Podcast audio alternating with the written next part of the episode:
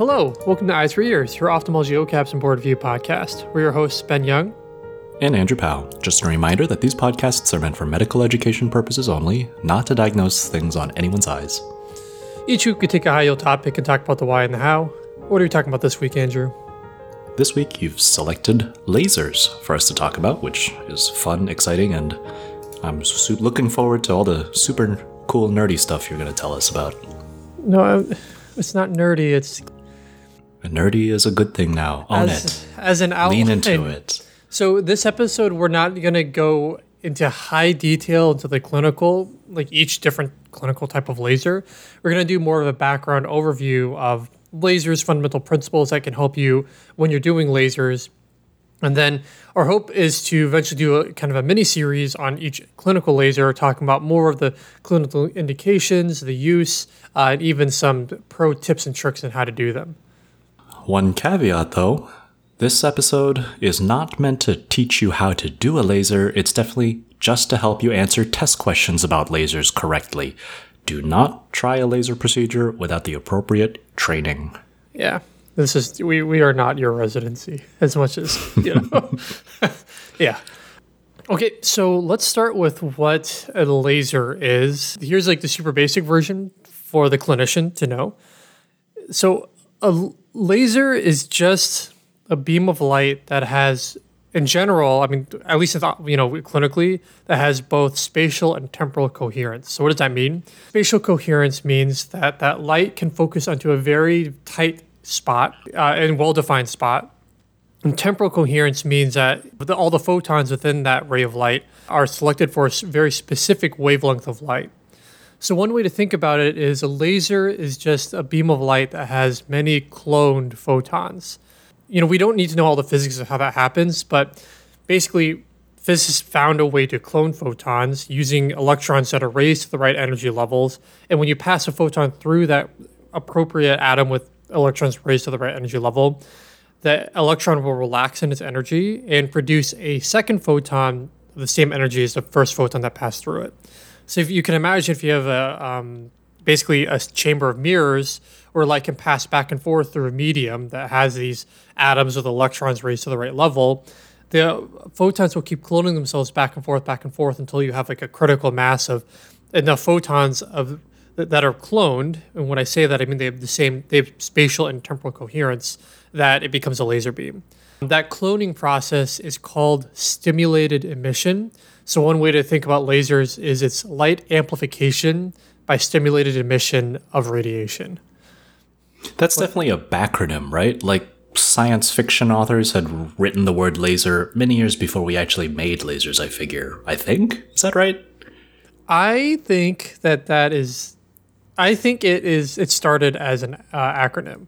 Oh, I don't so it's, it's, not a backronym. I wow. believe it is no, but I did want to ask you a little bit about this though, because every time I see this explanation that you've very elegantly uh, told us about, the whole electrons are raised and then they relax and emit some energy. Like I figured, why is that special, right? Because we hear about molecular chemistry doing that all the time. Right. Yeah. High energy state to low energy state, fine. But it's the distinct thing is the cloning that you're talking about. Mm-hmm. Yeah, I mean, so there's a difference between stimulated emission here and spontaneous emission.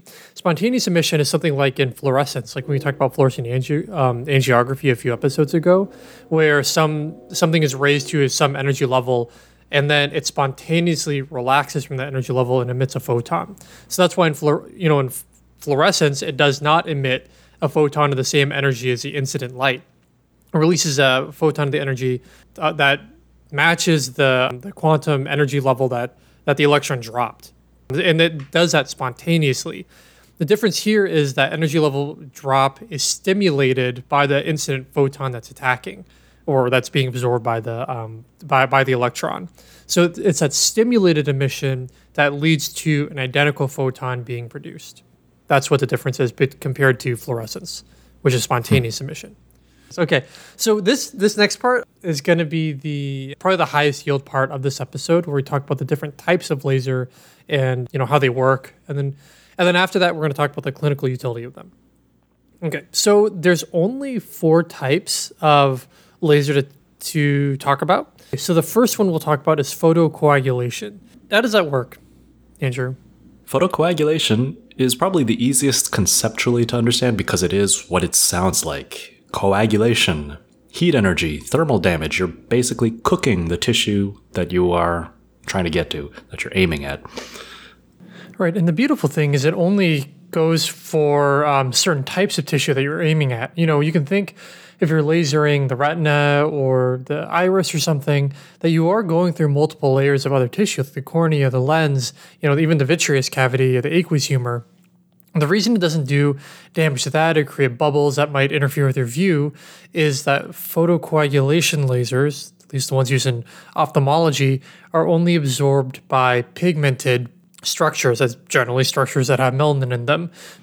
So some examples of structures that would work on then are things like the iris, the trabecular meshwork, as you um, should know, has pigment in it, and actually not the retina because the retina, except right in the macula lutea where it can absorb a little bit of laser energy, the retina doesn't have any pigment to it, so it actually doesn't absorb energy. In other words, photocoagulation doesn't work on the retina. Instead, it works on what's pigmented under the retina, which is the RPE, retinal pigment epithelium. So that has a melanin that can absorb energy, and then that can cook the retina by being adjacent to the retina. So, um, so you know, I think it's really important to understand, especially as we go on later to talk about different structures that you might use photocoagulation on and why it might or might not work. Um, this is where I want you to step in and guide us with the energy, or another way to say that, I guess, the frequency settings or wavelengths of mm-hmm. these different types. Um, photocoagulative lasers are usually a different wavelength than the others, right? It's not um, it's not a characteristic of photocoagulation itself because there are multiple lasers that use photocoagulation that all have different, slightly different frequencies, but they are all generally clustered around a four to five hundred uh, nanometer wavelength. Yeah, Is that yeah, correct? exactly. Like all around 500 because that's the wavelength that melanin can absorb. So that's why they're all mm-hmm. the, the 500 um, you know region. Yeah, the numbers. I just wanted to point them out that these are very testable. Yeah. yeah. Sadly, the most testable one is the uh, photocoagulation setting on a neodymium YAG, which is an yttrium aluminum garnet. And I'll just say the full name so that you can know when we say YAG laser, that's what we're talking about. It's ND YAG, neodymium. YAG is yttrium aluminum garnet. So when you use that for photocoagulation, it's quote frequency doubled, and it'll make more sense when we talk about the non-frequency doubled version. But the number to memorize is 532. 532 is the wavelength of a neodymium YAG laser, which is green, by the way. And then this one, actually, I don't think you have to memorize. I feel like it's. I, I mean, I haven't actually seen this in test questions or anything, but you know, the classic photocoagulation laser you think about is an argon laser, which is a gas laser, and that actually emits two different wavelengths of light, and there's a certain proportion of each, but one is 514 nanometers, which is green, and the other is 488, which is blue. It's actually like argon lasers aren't actually used as much clinically anymore, so that's why, you know, we. I, think maybe that's part of why we don't have to memorize that number. Like, I wouldn't worry too much about it, but 532 why is it then that, mm. and I'm sorry if you can't answer this, but why is it every time I use the argon setting when I try to do an LPI or something, it always looks like a red beam? Is the red the targeting laser or the actual laser? Because I haven't done an LPI in a while.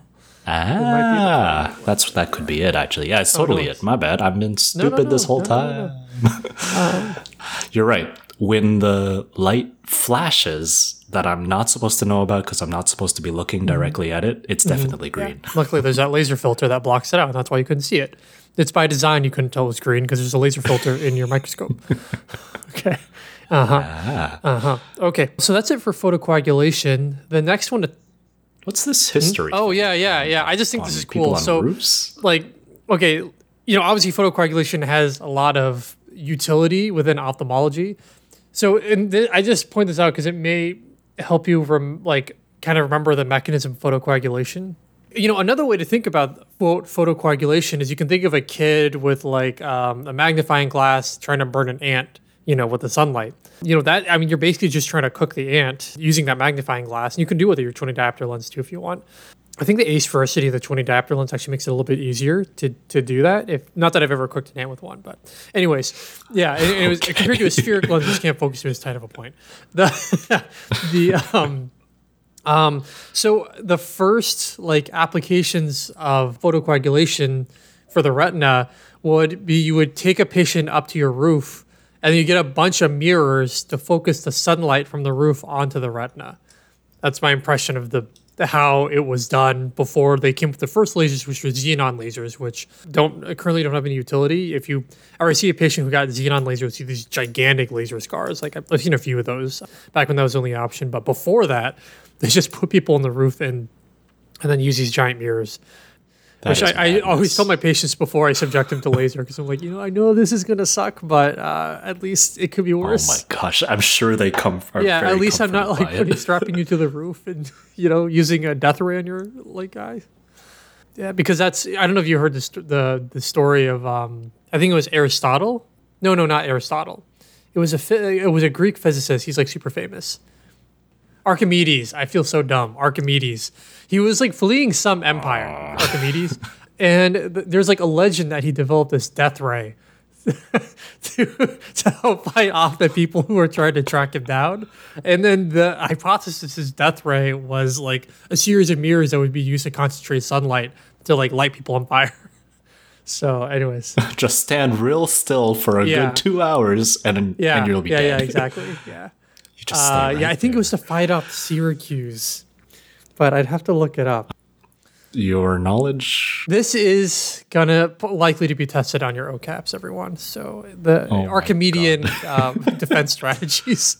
So I don't know for mm. historians out there. I know it's no. You know how a test question on the OKAPs would really go like, which person who designed the death ray in ancient Greece um, also did it's going to be a second or third order question. Yeah, they, they could turn it. Yeah, the whole, the yeah, whole yeah. They, they could honestly like make you like they could turn it like an optics question. You know, like if the sun is here and the Syracusean like. Sh- Dude, you better be careful because who knows? Some of the ABO question writers might actually listen to us.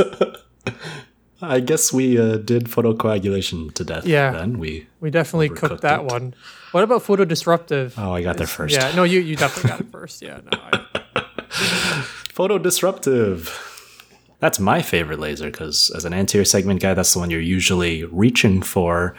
It's got a totally different mechanism, though. It's not cooking anything. It's not. Uh, it's not really using thermal energy at all.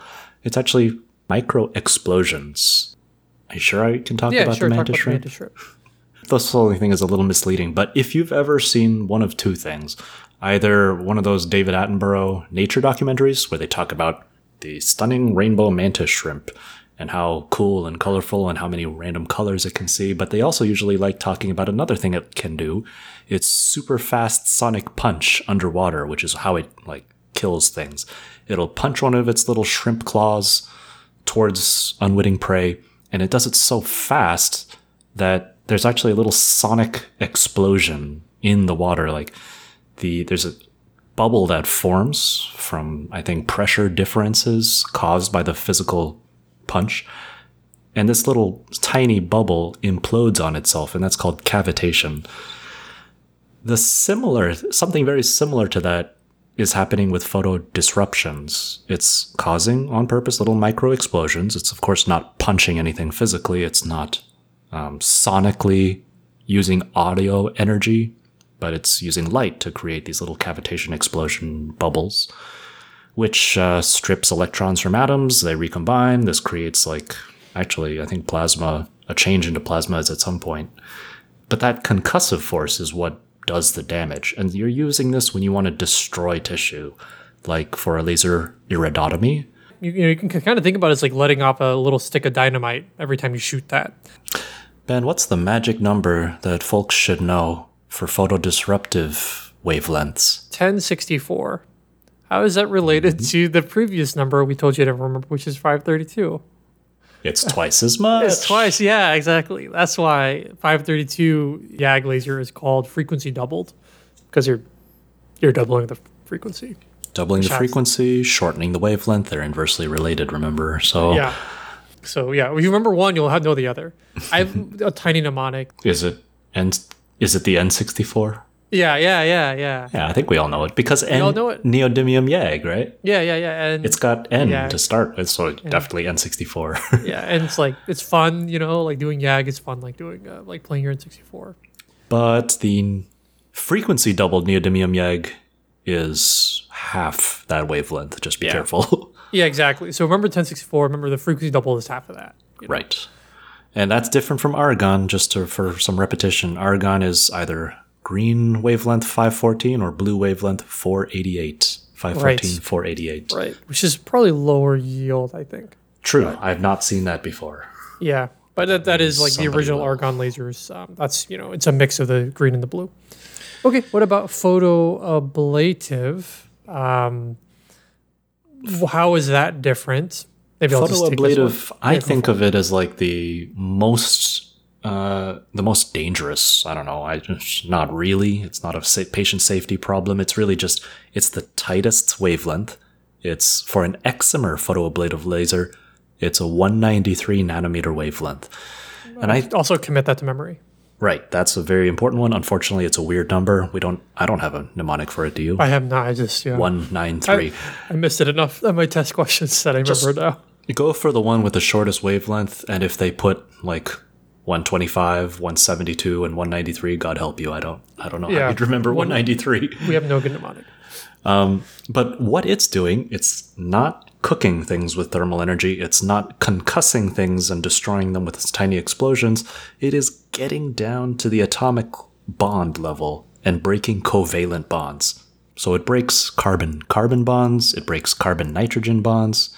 Yeah. Another way to like try to think about how these things are different because I know definitely when you're on a test question, getting like they're all like photo something, they all sound kind of similar. You know, glaucoma surgeons, cataract surgeons have these awesome YAG lasers that they can use to either uh, you know cook tissue that we'll talk about or cut tissue. Retina people love their to, to cook the retina because of the RPE there. But the poor cornea surgeon, you know, it's hard to find use for either of those.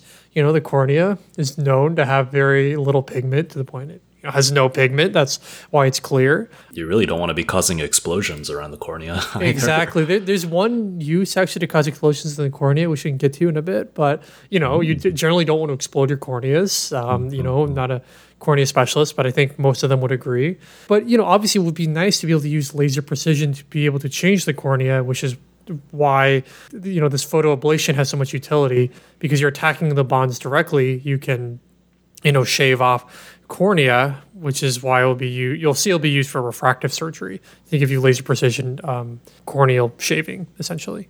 Okay, um, and then you know there's one more laser type that is you know probably the least commonly used out of all these lasers. If I had to imagine at your standard like multi-specialty eye center, but it's photoradiative, and there's really only one application of it. So I'll just talk about it in brief now, called photodynamic therapy so for the, what photoradiation is is you stimulate a sensitized tissue that's sensitized by an IV administration of a specific kind of dye called verteporfin in this case. When you stimulate that tissue with the right right wavelength of light, it promotes the formation of free radicals and then that destroys the tissue surrounding wherever you shine that light. So it's not like that's also not like a heat based thing. That's why you can't just do like an argon laser when you want to do something like that would require photodynamic therapy. But that's just like kind of the last, you know, it's called photoradiative, which is a similar class of laser as photoablative. You can actually group them both together and call it photochemical if you want, but you know, that's getting like you don't really have to know that, but it's like a cousin of photoablative. Okay, that's the four laser types. Maybe I'll just do a brief review now because I think this is the most high yield part. Mm-hmm. And then the next part will be more for people who are unfamiliar with the lasers to give you a brief idea of what clinical lasers are available. You know, this is kind of, you know, if you're a student or a first year uh, resident and you're hearing about all these different kinds of lasers and you don't really know, you know, like why they say do a LPI for this glaucoma patient and a, a SLT for this other patient. So we're going to go into that in a bit. So the four types are photodisruptive, again, microexplosions. Remember 1064 nanometers for your wavelength. There's photocoagulation, which is cooking, it works by heat. The main thing to remember is 532 nanometers from a frequency doubled YAG. There's photoablative. The excimer laser uses 193 nanometers, and that's where you actually break covalent bonds to disintegrate tissue. And then there's photoradiative, which uh, acts on tissue to create free radicals to destroy tissue. Okay, so from now on, this is more like to help orient people like clinically. If you see the term diode laser, all a diode laser it is is a laser that works via a semiconductor you know, like a solid state semiconductor. You know, that's kind of an opposition to an uh, to a YAG laser that works with a crystal, that yttrium aluminum garnet, and then also an opposition to like gas lasers that you know work by your lasing medium is a gas. So these are all just different ways to term the lasing media that you're using to um, to create your laser. Okay, so Andrew, in 20 seconds, can you explain what an SLT is? Uh, just very gentle energy delivered to the trabecular meshwork to attempt to get it to work better at draining fluid. How does it work? We think we know by the stimulation of matrix metalloproteinases and all these other little cytokine and molecular things that supposedly chew out and chew up, chew through the trabecular meshwork a bit, but in truth, we don't really know. And I'm honest with people. I tell them, we don't know how this works really, but we know it works half the time, so let's try it. Yeah. I, th- I think it's good. Like honestly, if I were to get glaucoma, like you know, God forbid, if I were, I think it would start with before you know, selective laser trabeculoplasty. That's what SLT stands for. The Brits do, and that's the light trial, and we can talk about that on a different episode. We should. Anyways, it's a good, it, it, it's a worthwhile laser to know about. Mm-hmm. Okay, we already alluded to this, but what's a YAG capsulotomy? That is, as you said, just little micro explosions trying to blow out the back of that capsule in a way that you're okay with after yeah. surgery. yeah, after surgery. Yeah, it's just a cut. The, you're, you're basically just trying to cut the capsule. You know, what's an iridotomy, or I guess in a laser peripheral iridotomy? It's LPI. a hole in the iris that you intended to put there.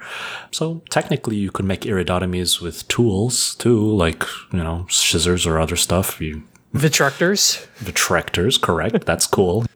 You can imagine tiny little explosions should do the trick to create holes, and that's what we do. But actually, you can tell there's two different ways. You can either just gag through it with the micro explosions, or you pre treat with some coagulation with uh, argon laser first, and then you still probably haven't broken all the way through.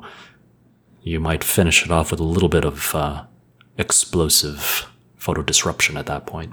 Yeah, yeah, and you know, I think when we do our LPI episode, we can talk about the pros and cons of each and stuff. But mm-hmm. and I'm not gonna talk about why we would do an iridotomy either right now. That would be like a whole episode. Yeah, that'd be oh, quite. Oh God, that'd be quite a bit. You come to um, a fellowship with me. yeah, yeah. And then there's something that sounds similar but is different. There's argon laser peripheral iridoplasty. So iridoplasty, what does that in 20 seconds. It's an unorthodox way of treating really refractory angle closures by intentionally shrinking the iris tissue, but in such a way so as to drag the iris out of the angle. And you do this 360 degrees around the peripheral iris.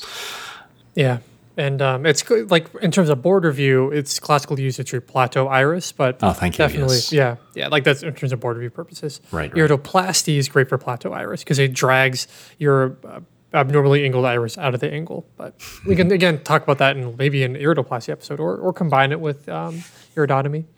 Okay. I'm going to skip ahead to the next glaucoma related one and then I'll let you finish up with the others. I was going to ask you what retinal photocoagulation is for. Oh, God. okay, okay. Actually, I should know, but. Okay, what's. Uh, so, uh, you know, I, I see this on the OR schedules a lot and I mean, sometimes in the oh, clinic too. CPC, cyclophotocoagulation. Mm. What is that?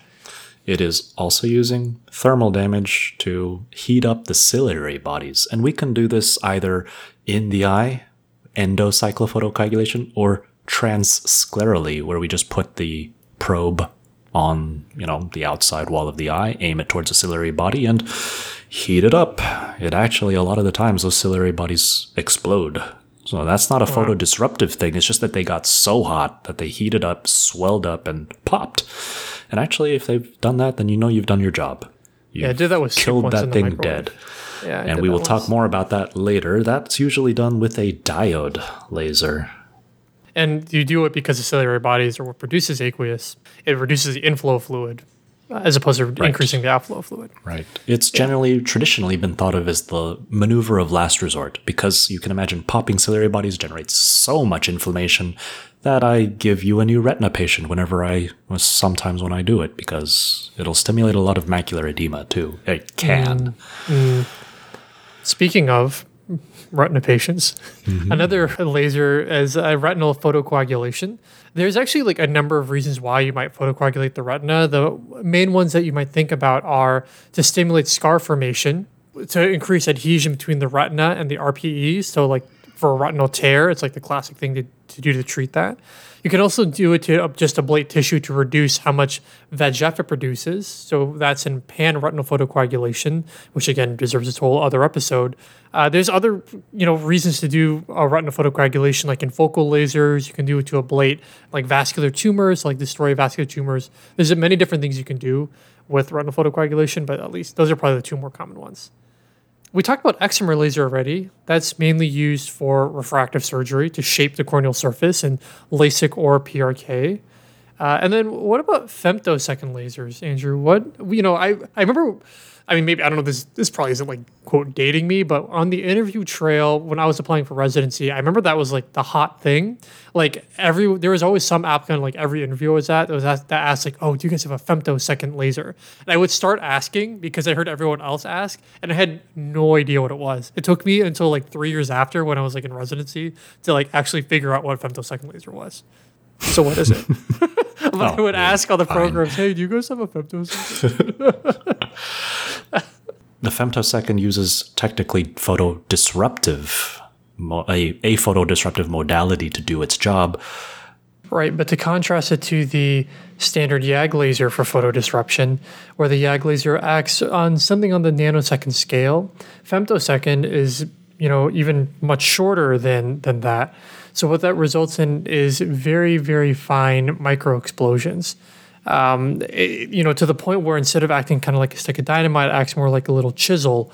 So it can be, you know, the probably the most common use for it is to uh, create a capsulorhexis during cataract surgery. You can also kind of slice and dice up the cataract itself inside with it, which is what it's mainly used for: capsule capsulotomy creation and cataract Cuisinarting. What was that word you just used? Cuisinarting? I made it up. Oh, interesting. I always think um, of it that way. Like it's slicing and dicing and like the X. Okay, y, I, I, had to think axes. of a quote, a Cuisinart. Okay, I, I didn't. I, I heard it differently. Okay, like like the the, the slicer thing that in the kitchen. Yeah. A, a Cuisinart. Okay, I didn't know what that was. I was like, what the hell did you just? Okay. And then you know another use you can do is actually in the cornea itself too. Um, you know the mm-hmm. the micro explosions are delicate enough. You can do things like a relaxing incision for like refractor purposes in the cornea. Uh, you know I know some femtosecond surgeons even like to use it to make their main incision when they do cataract surgery. So you can make cuts in the like you know well controlled in the cornea. There's something called the smile procedure which we can go into, but that also uses femtosecond lasers too. So Ben, I before we finish on this, I did want to point out one little thing that took a long time for me to understand. And it's distinct for photo disruption, actually. And we're going to use some Star Wars terminology to help illustrate this. Um, if, you know, I have a blaster or something, something pew pew pointy laser gun thing, and I shoot it at you, then if the beam is like going anywhere through it, anywhere along the beam, you'll get damaged, right? Um, mm-hmm. Whether you're at the end of the beam or closer to me, end of the beam, it's either still gonna cook you, it's gonna cut you, or it'll well cook me. What's, yeah. What's the it'll other one? Me. It'll cook me. Right. So photocoagulation lasers are like that. Um, excimer laser is like that the only reason, so like the distinction there is of the only reason photocoagulation gets through the cornea without damaging it, like Ben said earlier, is because there's no melanin in the cornea. But an excimer laser is truly powerful and destructive. If you tried to aim an excimer laser, the one you'd use for LASIK, at the retina, you're going to destroy everything in the path of, on its way to the retina too. So why does that not happen with a photo disruptive laser, Ben? This is more of my reflection on understanding Star Wars, but you know, you you know how in, when the Death Star fires, the the laser beams all come to a point. Uh-huh. That that's how um, that's more how a YAG laser works. It has multiple you know laser beams that come to a point. It's only where they come to a point is a disruptive effect enabled. Um, right before we recorded this, I looked at um, you know uh, documentary footage of the destruction of Alderaan.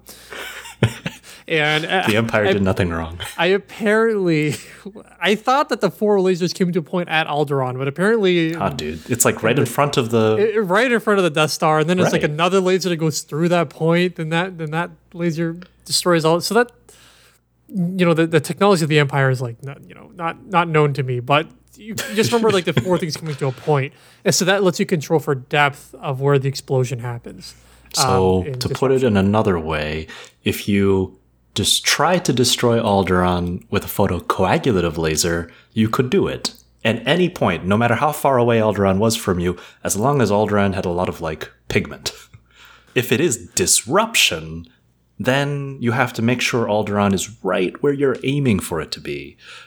The one thing I'll say about photocoagulation, though, in terms of depth, is uh, well, in many laser systems, the um, the laser beam is more conical than like a straight rod, if that makes sense. So if your like laser source is further from the target, then the spot size may enlarge, if that makes sense, because it works more like a flashlight where the, the laser beam gets larger the further your laser source is mm. from it. Mm. That's ma- has more applications than indirect laser, where you know the head-mounted laser or um, or or endo laser when you're like in the OR doing vitrectomy and using laser then. Then distance with that matters tremendously because the laser spot size will increase dramatically. Mm-hmm. Um, so that is where like depth matters in photo uh, yeah, photocoagulation. It'll still absorb the energy, just not in a tight enough circle to, to cook at the right temperatures. Yeah. Okay. okay. And that's all we have. If you like what you heard, then you can follow us on Twitter at eyes four ears with number four. Uh, we have also got, uh, let's see, what are we all? Instagram, Twitter, uh, we're on Facebook too. We have also, I think on all those things, we're either eyes four ears with a number or a, the word four. We also have uh, our website, eyes4ears.com with the number four. Yep. And uh, if you'd like to support the podcast, then if you leave a rating review on uh, iTunes or if you found our podcast, it's just like super helpful for us. And on Otherwise, the last note on the matter of Star Wars laser uh, physics, don't even talk to us about the J.J. Abrams Death Star revival thing. I know that laser did weird stuff in the movie, and I disagree with everything in that. Hmm. I would have to.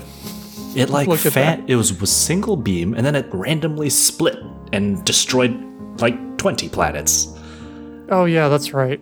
If everything else in the movie I could have dealt with, seeing that, it's like, come on. I'm, maybe I'm that's photoradiative. maybe, maybe that's what photoradiative is. I don't know. okay. Okay. Uh, we'll see you guys next week. Bye. Bye.